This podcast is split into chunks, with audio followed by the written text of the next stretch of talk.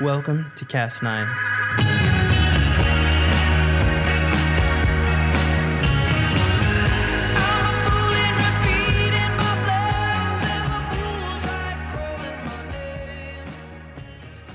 On May 25th, 1812, at about 11:30, an explosion rang out in County Durham in northeast England. The first explosion at Felling Colliery discharged from a mining shaft they called John Pit, and was followed almost immediately by a discharge from William Pit, 550 yards southwest of John Pit. The accident claimed the lives of 130 workers between the ages of 8 and 64. Most of the bodies were mangled and scorched by the explosion and had to be identified by clothing, shoes, and tobacco boxes. This accident and another accident at Mill Pit later that year prompted inventors, tinkerers, doctors, and engineers to start work on a lamp that could safely be burned in the presence of fire damp or mine damp, a mixture of methane and other gases that collect in mine shafts. The lamps ultimately had to accomplish three objectives. One, provide adequate light for workers. Two, not trigger explosions. And three, warn of dangerous atmospheres. An Irish physician named William Reid Clanny produced his safety lamp later that year. It worked, although the design was ultimately too cumbersome. The Clanny lamp consisted of a flame in glass with a chamber of water above and below through which air was pumped by bellows. Still, the need for a better safety lamp was pretty clear. By 1815, an English engineer named George Stephenson and a chemist and scientist named Humphry Davy were both at work with designs for a new, more practical lamp. In November of 1815, Davy made his design public and presented a paper to the Royal Society entitled On the Fire Damp of Coal Mines and On Methods of Lighting the Mine so as to Prevent Its Explosion. That title's kind of a mouthful. Davy's design was pretty simple. It consisted of an oil lamp surrounded by a wire mesh.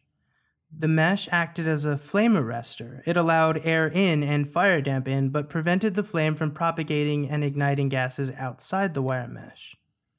Additionally, in the presence of flammable gases, the oil burned brighter and higher and with a slightly blue tinge that warned the user of a combustible atmosphere.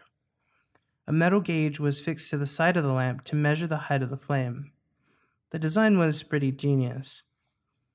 For his lamp, Davy was awarded £2,000 and the Royal Society's Rumford Medal.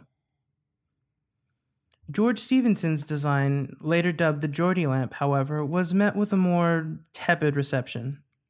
This lamp, similar to Clanny's, had a flame encased in glass. Airflow was restricted via capillary tubes at the top and bottom. Despite having demonstrated his lamp two years prior to Davy's, and the fact that both lamps worked using different principles, Stephenson was accused of stealing Davy's idea. Speculation holds that perhaps it was because Stephenson was not considered to have been capable enough to produce his design. Davy, after all, was a scientist, and Stephenson was not. In 1833, a House of Commons, though, ruled that both Davy and Stephenson had equal claim to the invention of the safety lamp. Davy, though, went to his grave with the belief that Stephenson had stolen his idea. Dr. Clanny, for his work and previous lamp design, was awarded a medal by the Royal Society of the Arts in 1816. The lamps' work and their designs were much safer for use in mines than a naked flame. Paradoxically, though, they ended up causing more mine explosions. Mines previously considered too dangerous to work in were now opened upon the assumption that the lamps were completely safe. The lamps, however, still had their flaws. The Geordie lamp's glass could crack and break, exposing the flame, and the top of the Davy lamp could overheat and cause fire damp to ignite. These lamps and numerous other oil lamp designs to follow were hampered by the need to be relit when the flame died. Further design innovations and refinements provided both more illumination and safety. However, illumination by flame was still plagued by safety concerns, and lamps of this sort still caused fires and explosions until the invention and adoption of the electric lamp. In 1911, the British government and an anonymous colliery offered a prize of a thousand pounds for a new electric lamp design. A German engineer won the prize with the Sieg lamp. In 1913, Thomas Edison was awarded the Rathenau Medal for a battery that could power a lamp mounted to a miner's helmet, which is the stereotypical miner's helmet that we think of today. An interesting side note on Humphry Davy. Having been the first to isolate potassium, sodium, magnesium, and calcium, boron, and discovering the elemental nature of chlorine, when asked what his greatest discovery was, he answered Michael Faraday. Yeah, the Michael Faraday. Interesting note also Michael Faraday was his lab assistant at the time that he invented the Davy lamp. I kind of want to believe that Michael Faraday was there tugging on his sleeve saying, Hey, I've got this uh, Faraday cage. Uh, maybe you should try it out on this lamp. I'm pretty sure that's not what happened, but it's interesting that that wire mesh idea is both the Faraday cage and also what made this flame arrestor work. I just had to point that out. Sir Humphry Davy made quite a few discoveries in his field of chemistry, although that's for another episode of Cast 9.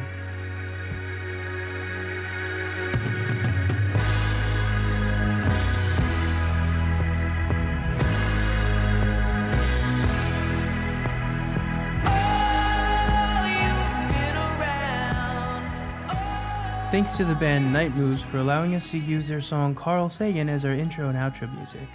Their new EP, Carl Sagan, is available on iTunes, and I recommend that you go and pick it up, like right now, and maybe buy it a couple times. Thanks for listening.